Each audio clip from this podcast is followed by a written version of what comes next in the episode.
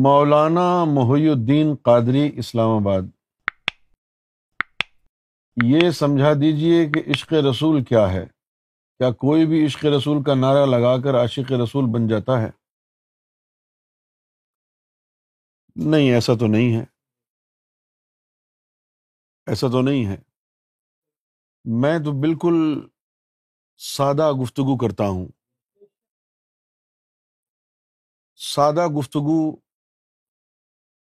صوفی کی نشانی ہے۔ نبی پاک صلی اللہ علیہ وآلہ وسلم کے پاس ایک شخص آیا، آپ نے پوچھا کیوں آئے؟ اس نے کہا کہ یا رسول اللہ صلی اللہ علیہ وسلم، میں اللہ سے محبت کرنا چاہتا ہوں۔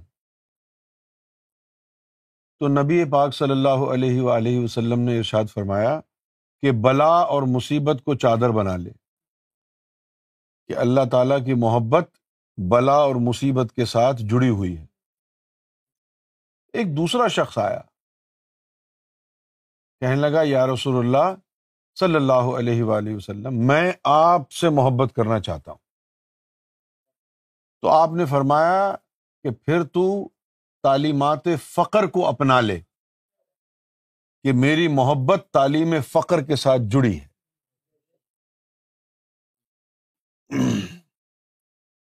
اب لوگ عشق رسول کی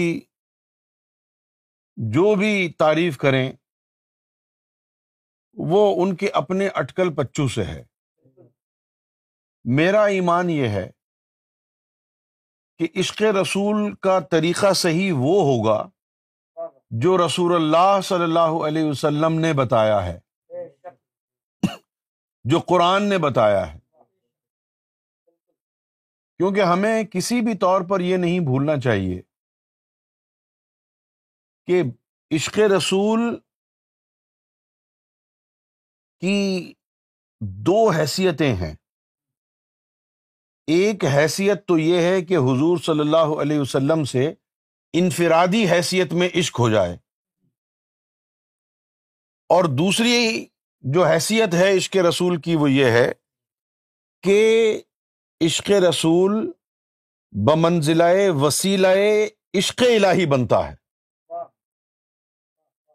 جیسے کہ ایک حدیث شریف میں آیا، لا یؤمن احدکم حتی اکون احب الیہ من والدہ و ولدہ و الناس اجمعین، کہ تم میں سے ایک شخص بھی اس وقت تک مومن نہیں بن سکتا کہ جب تک وہ مجھ محمد صلی اللہ علیہ وسلم سے، اپنے والدین سے زیادہ، اپنے جان سے زیادہ، تمام انسانیت سے زیادہ محبت نہ کرے تو مومن نہیں بن سکتا۔ تو ایک تو یہ شرط ہے محبت رسول مومن بننے کے لیے،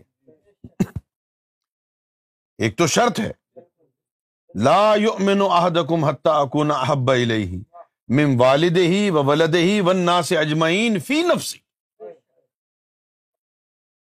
تو مومن بننے کے راستے پر چلتے ہوئے آپ نہ چاہتے ہوئے بھی محبت رسول اختیار کرنا ہوگی۔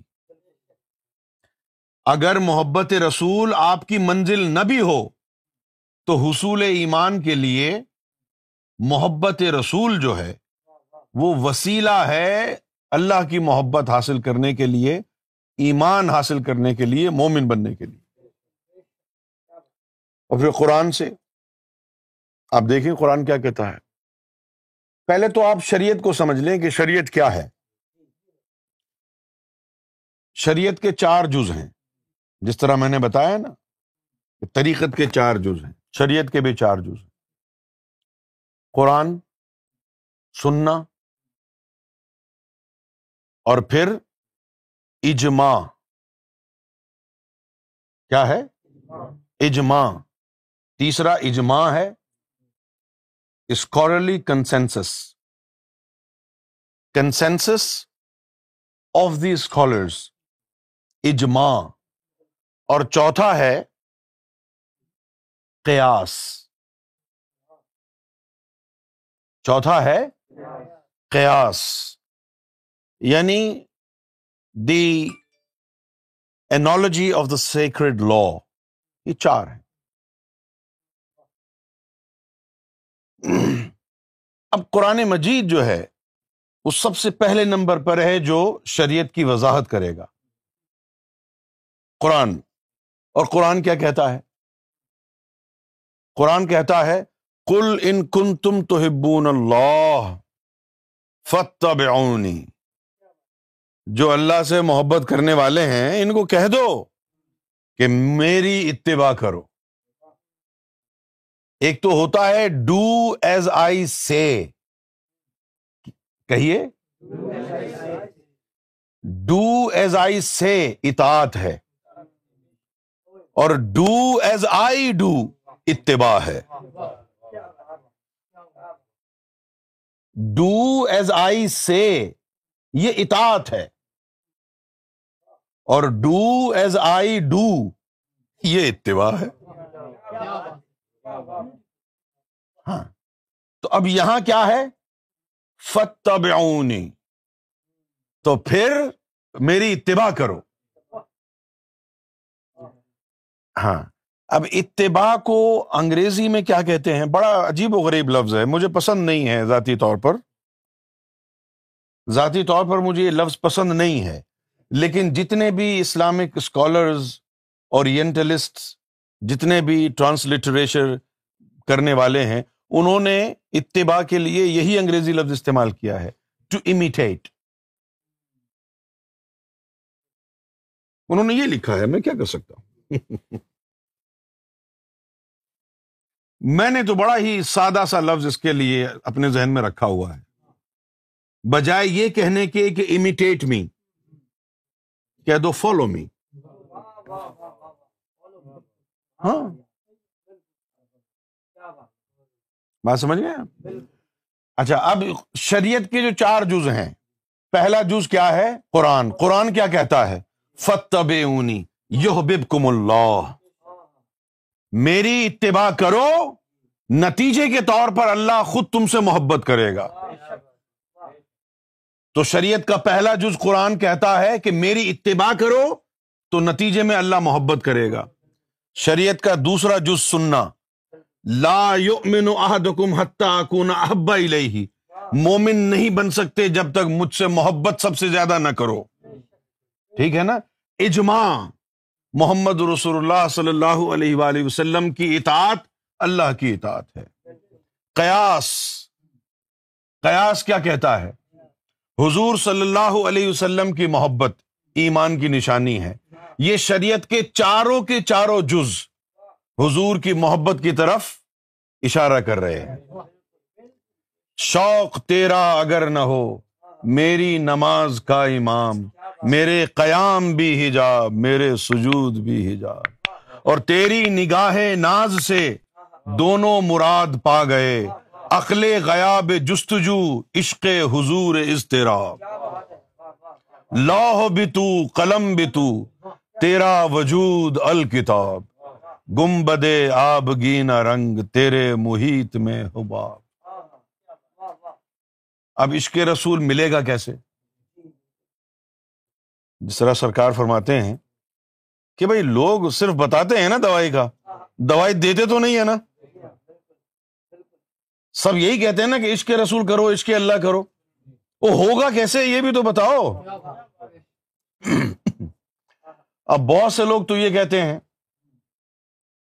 کہ بھائی سنتیں اپنا لو، محبوب جیسی صورت بنا لو، محبوب جیسی صورت بنانے سے کیسے محبت ہوگی؟ صورت بنانے سے کیسے محبت ہوگی؟ اب پھر کہتے ہیں کہ سنت. اچھا اب ہم یہ کہتے ہیں کہ اللہ تعالیٰ نے قرآن شریف میں فرمایا کہ هو الاول آخر والظاہر والباطن بكل شيء علیم. ٹھیک ہے نا کہ اللہ اول و آخر ہے، اللہ ظاہر میں بھی ہے، اللہ باطن میں بھی ہے. اب اللہ ظاہر میں اور باطن میں بھی ہے، حضور پاک بھی ظاہر اور باطن میں ہوں گے نا. بھئی اگر اللہ ظاہر میں بھی ہے باطن میں بھی ہے تو حضور پاک بھی ظاہر میں بھی ہوں گے باطن میں بھی ہوں گے.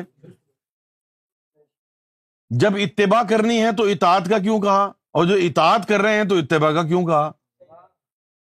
ظاہری طور پر جو کی جاتی ہے وہ اطاعت ہوتی ہے، اتباع باطنی موافقت کا نام ہے.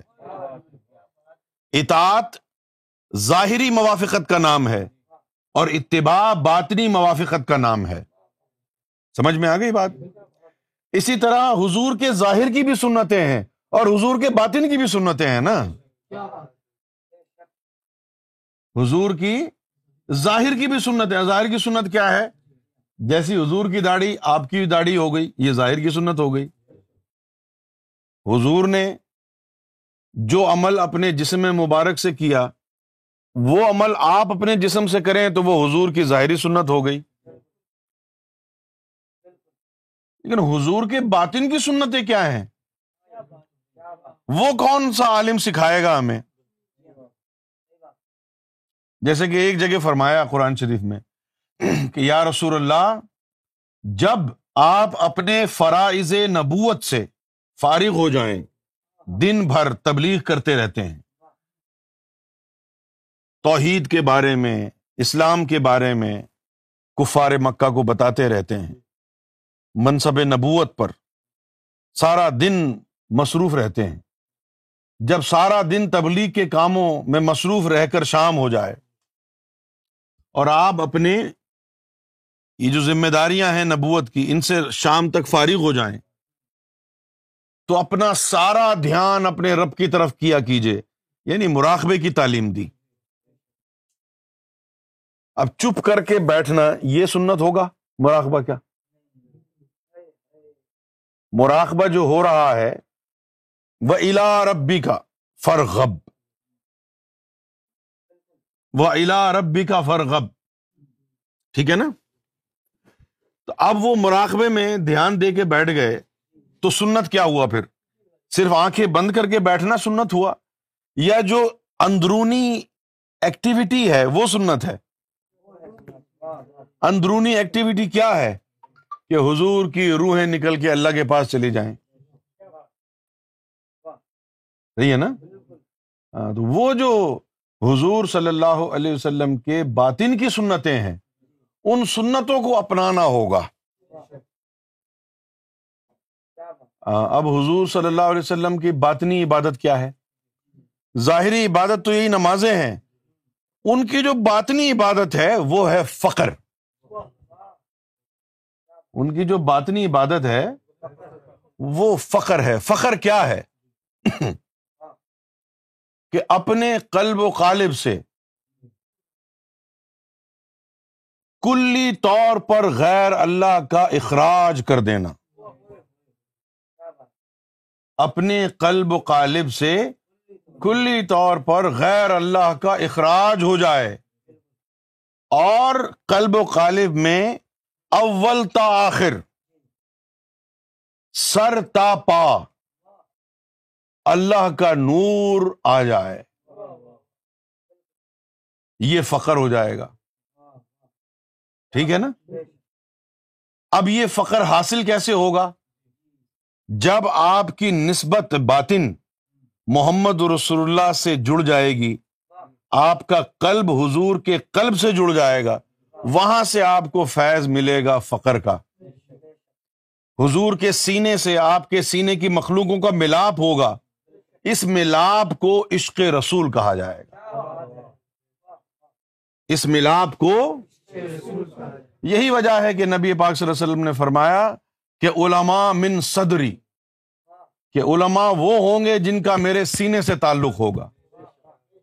علماء من صدری، عالم ہوتا ہی وہ ہے کہ جس کے پاس دل کی تعلیم ہو. نبی پاک صلی اللہ علیہ وسلم نے فرمایا کہ اتقوا عالم الجاہل، جاہل عالم سے ڈرو اور بچو. صحابہ کرام نے پوچھا کہ عالم بھی اور جاہل بھی، پریشان ہو گئے. آپ نے فرمایا کہ عالم اللسان، کہ زبان اس کی عالم ہو، وہ جاہل القلب یعنی اسود، لیکن اس کا دل جاہل یعنی سیاہ ہو. تو حضور صلی اللہ علیہ وسلم کا عشق حاصل کرنے کے لیے تعلیمات فقر کو اپنانا ہوگا، اس کے بغیر عشق رسول حاصل نہیں ہو سکتا۔ اب آپ امامہ باندھنے کو، داڑھی رکھنے کو، مسواک کرنے کو عشق رسول سمجھتے ہیں تو یہ جو ہے بہت بڑی آپ کی غلط فہمی ہے۔ داڑھی رکھنا جو ہے اور امامہ باندھنا، خوشبو لگانا، یہ چھوٹی چھوٹی سنتیں ہیں، یہ عشق رسول نہیں ہے۔ عشق رسول میں تو آدمی کا سینہ، آدمی کی روح حضور صلی اللہ علیہ وسلم کے سینے سے جڑی ہوتی ہے۔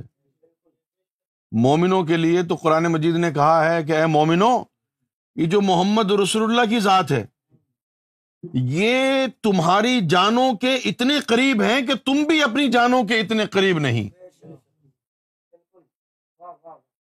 یعنی تو مومن کی شان جب قرآن نے یہ بتائی کہ مومن خود اپنے اتنا قریب نہیں جتنا حضور اس کی ذات کے قریب ہے،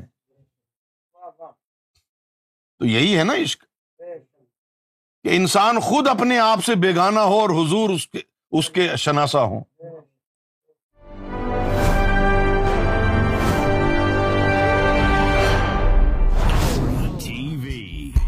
Bringing light, love, and peace in your life.